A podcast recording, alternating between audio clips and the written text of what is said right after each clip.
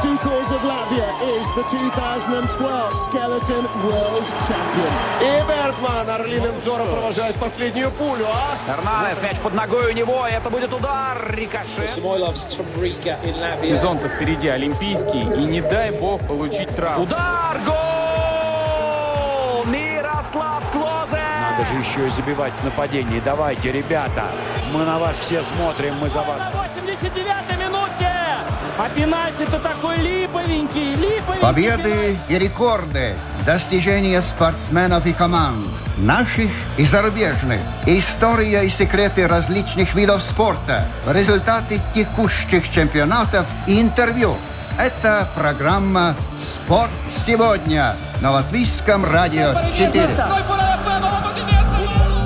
Карате в программе «Спорт» сегодня появляется с завидной регулярностью, и именно по этой причине стоит сказать большое спасибо всем тем людям, которые работают на Ниве Карате и которые дают повод приглашать их к нам в студию. С вами Роман Антонович. Друзья, у нас сегодня в гостях Руслан Садыков, играющий тренер, и его подопечный Артем Ермолаев, который вернулся с чемпионата Европы из Венгрии не с пустыми руками, а с бронзовой наградой. Здравствуйте, друзья. Здравствуйте, здравствуйте. здравствуйте. Во-первых, нужно искренне поздравить э, Артема, потому что все-таки награды такого уровня – это не каждому по плечу такой трофей завоевать. И к тому же мы всегда рады, когда Латвии в спорте в данном случае очень громко заявляют и достижения наших ребят, и, собственно говоря, все их результаты и их уровень. Артем, спасибо тебе за то, что ты привез бронзу сюда, в Латвию. Артем скромен, да, как всегда. Вот, кстати, Руслан, твои подопечные, они всегда такие скромные? Или же все-таки больше они о себе заявляют на татами действия? В общении со мной лично, живя со мной там где-то на соревнованиях, в общении со взрослыми, наверное, все-таки дисциплина присутствует, конечно, они этим воспитаны. И само карате этому в своей философии где-то частично или в общей массе учат детей. В своей среде, наверное, без меня, они более свободно себя чувствуют. Я я так косвенно, конечно, это вижу, знаю, но все-таки эта дисциплина, это уважение ко взрослым, я даже не против. Артем, Руслан правду сказал или да, нет? Да, правду. Да? Как вы между собой называете своего тренера? Руслан. Руслан, да? Ну, в последнее время конкретно Артем немножко приврал. Он ко мне обращается горячо любимый, многоуважаемый и самый лучший тренер Руслан. Да, но мы по традиции еще должны поздороваться так. ОС, как ОС, всегда мы ОС, это делаем. Да. да. И сейчас э, я очень хочу узнать все-таки, что же происходило в Будапеште, с каким настроением, Артем, ты ехал туда, в Венгрию, и понятное дело, что с хорошим настроением возвращался. Когда ты направлялся в Будапешт, твои чаяния, какие твои цели были? Не знаю, я был готов, э, что я там э, покажу очень хороший результат, потому что мы очень усердно подготавливались к чемпионату Европы. Ну и, в принципе, вот эти которые результаты мы тренировались, доказали наши тренировки, усердство и медаль получили. Угу. Да, вот я, кстати, хотел спросить, э, когда ты узнал, что тебе нужно будет отправляться в Венгрию? Вот сколько времени прошло с того момента и до самой поездки, до турнира? В принципе, я узнал, э, что поеду в Венгрию за месяца 3-4. То есть это нормально такое планирование, Руслан? Вот 3-4 месяца, чтобы ну, начать готовиться к конкретному турниру? Да, несмотря на то, что мы уже знали чуть-чуть раньше, чем прошел последний отборочный турнир для спортсменов. То есть в декабре есть последний такой турнир юношеской лиги в Италии, на котором завершается отбор от латвийских спортсменов э, путем э, набирания пунктов. И тогда уже точно известно, кто попадает. Но у Артема так э, неплохо сложилось, что он э, год назад выиграл чемпионат Европы, за что заработал очень много пунктов. И практически он себе обеспечил место уже на следующую Европу, которая была в Венгрии. Тем не менее, точно было известно, ну, наверное, как Артем говорит, 3-4 месяца. Ну, за 3 месяца уже так усердно мы начинаем готовиться непосредственно к турниру ну, так уже цели расставляются, и точно тренер уже говорит, что, ну, есть такие-такие ребята, которые точно попадают. У тебя было пять боев. Какой из них самый сложный был против какого соперника? Самый сложный, наверное, был против э, англичанина. Это был какой раунд? Второй. Какие сюрпризы неприятные тебе преподнес ну, соперник? Я не люблю, когда противник, допустим, стойки влево, и мне это неудобно. Ну, и это была одна ошибка, потому что не мог ударить удары правильные, которые люблю бить удары и было тяжелее. То есть это означает, что тебе, как истинному каратисту, нужно будет работать как раз-таки над нелюбимой частью. Да, чтобы они были лучше. Да, но любимыми они могут стать или нет в итоге? Да, могут. Все даже любимыми могут стать. Бой за бронзу, каким он был? Бой мне очень сильно понравился самому, потому что я когда бился, я все контролировал, не знаю, как будто у меня появилось второе дыхание, не знаю, все понимал, думал всего, видел и все движения видел противника. Люди, которые не совсем хорошо представляют себе, что такое выходить на татами, может быть, попробуем рассказать. Скорость во время поединка, она такая же, как она может выглядеть со стороны, или же у тебя все в замедленном режиме двигается? Ну, как в кино это показывают. Нет, на самом деле, это когда дерешься, все неожиданно приходит. Как-то так. Кто очень долго занимается карате, у меня лично, я занимаюсь уже почти 12 лет, и у меня со временем, вот последние 3-4 года, я когда дерусь, у меня самому это как-то, вот я понимаю, когда он будет бить, и знаю, что он будет бить. Как-то чувство такое. Руслан, сколько вообще ехало в Венгрию спортсменов от Латвии? Как я говорил, была система отбора, которая началась с прошлого чемпионата Европы. Кто больше пунктов набирает, тот, тот попадает в сборную, становится номером один. В данном случае на чемпионат Европы поехало, не буду врать, наверное, 24 или 25 где-то спортсменов. Это включительно и КАТ, и Кумите, и кадеты, и юниоры, и У-21. Ну и тренера, тренерский состав. В принципе, команда большая. У нас достаточно большая команда всегда едет на чемпионаты Европы и мира, если они не очень далеко. Почти все категории были забиты у нас спортсменами.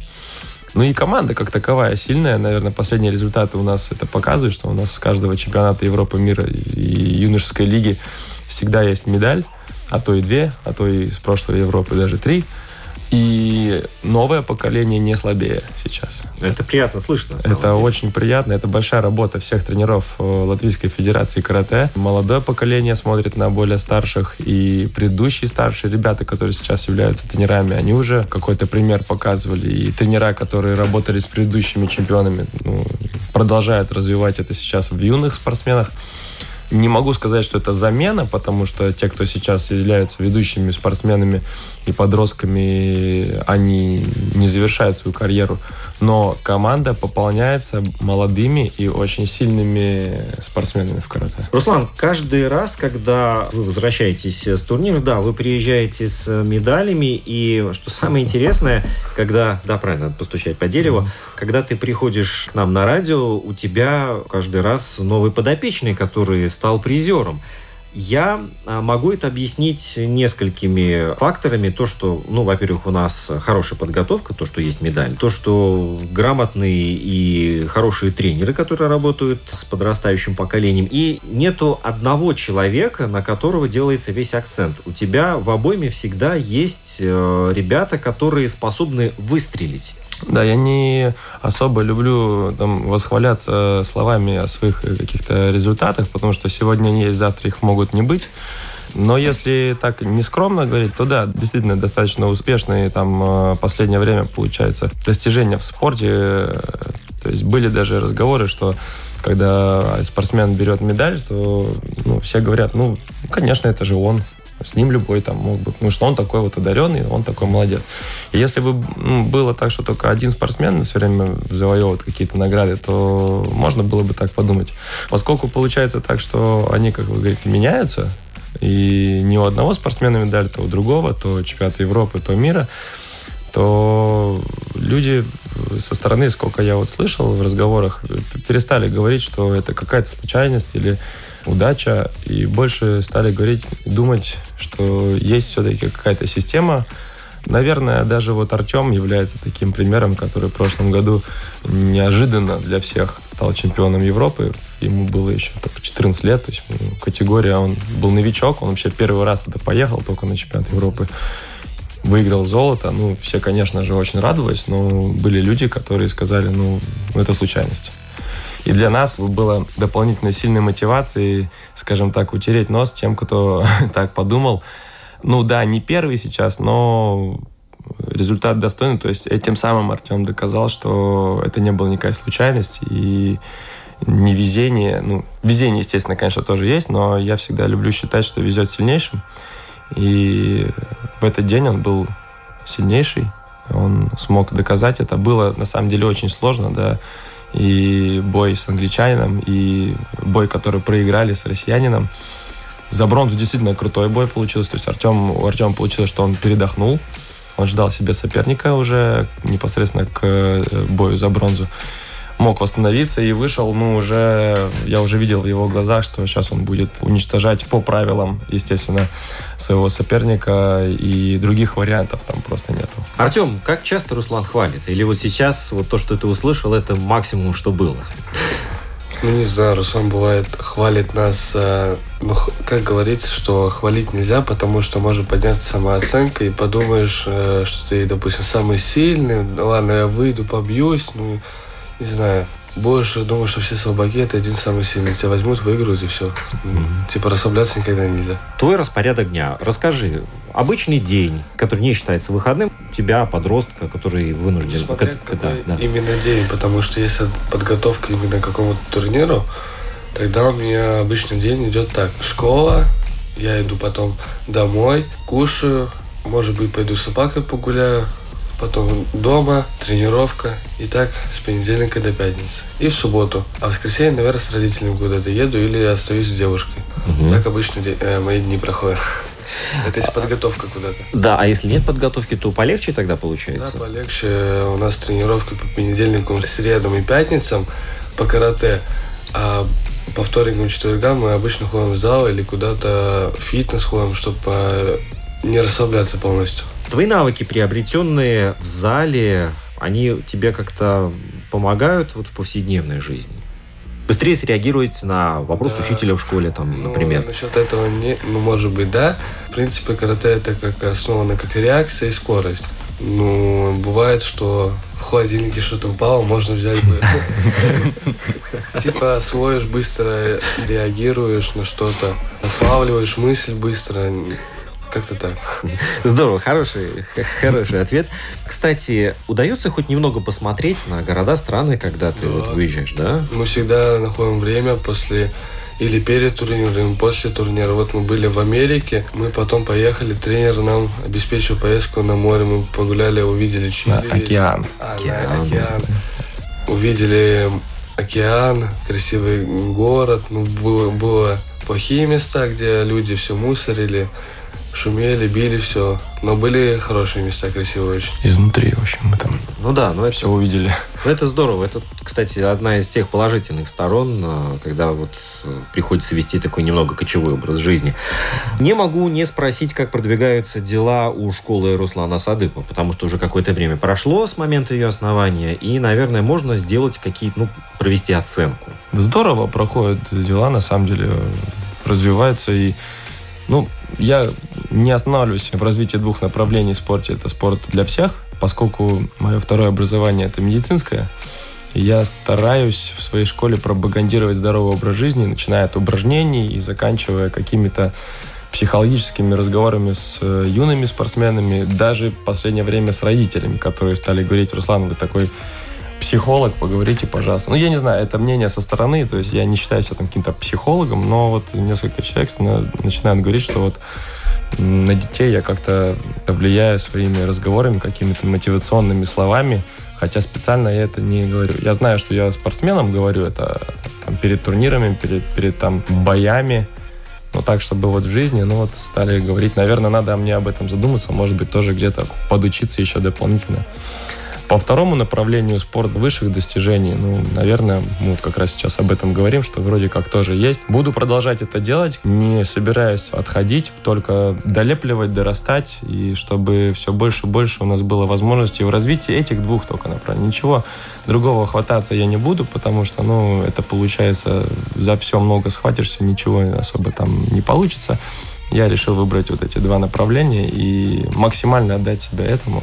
И вроде как, ну, получается. Что касательно ребят, даже те вот, которые медали взяли, как мы за последний год три человека медали получили, мы верили в них всех. Я лично верил в каждого из них. И, наверное, это так должно было быть. И спасибо там всей окружающей среде, которая благополучно к этому, скажем так, сыграла на это.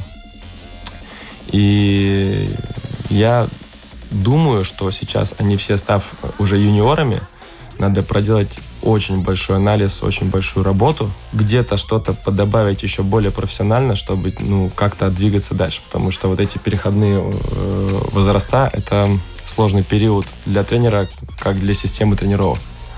Я уже сделал анализ, уже придумал, как, как нам делать дальше наш план подготовок, работы. И, слава богу, Латвийское спортивное общество Латвия с Олимпийского Венеба поддержала этих спортсменов финансово и не только, и специалистами. И у нас в ближайший год есть возможность пользоваться их услугами и финансами для того, чтобы готовиться к турнирам и ездить на эти турниры. Какое влияние на ваш распорядок, на все ваши действия оказывает коронавирус? Когда я первый раз услышал об этом вирусе, я был как раз на соревнованиях в Париже. Жена с паникой звонит мне прямо во время соревнований. В Париже два человека заразилось. Ее беспокойство было понятно. Дома два ребенка на работе дети. И на следующий день, уже придя на соревнования, уже половина людей в масках были. В аэропорту все в масках. В общем, началась такая небольшая паника. Вернувшись домой, я начал, скажем так, некие действия в сторону того, чтобы в зале в спортивном, помимо того, что я очень люблю, чтобы было чисто и плотно. Я каждого ребенка, даже старших, все время ругаю за то, что у них нет сменной обуви, дойдя от раздевалки до зала. Угу.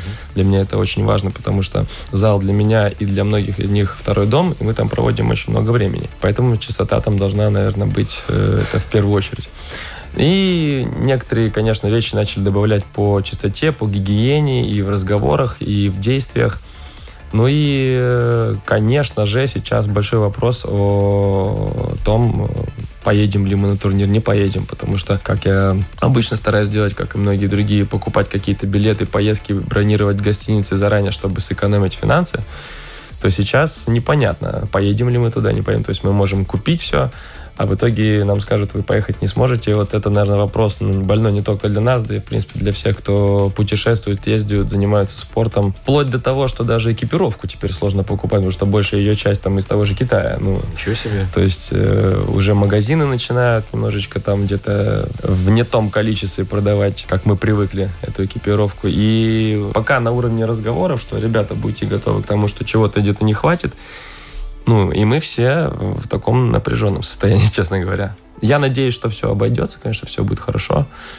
Но не хотелось бы, конечно, чтобы среди нас кто-то вдруг э, заболел, заразился. Поэтому я призываю всех чаще мыть руки, как можно чаще. И дай бог, что никто из нас, конечно же, не заболеет. И я выражу свою надежду на то, что мы встретимся совсем скоро еще раз по поводу я верю, что наши каратисты действительно самые лучшие, и э, результаты их э, лишний раз это доказывают.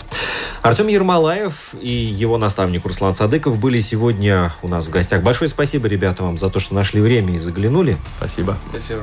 А, уважаемые радиослушатели, это LR4 Спорт. Мы в Инстаграме, там будет фотография наших сегодняшних гостей и домашняя страница lr4.lv, там записи всех наших программ и прямой эфир в интернете. Я прощаюсь с вами вами до следующей недели. Программу подготовил и провел Роман Антонович. Занимайтесь спортом.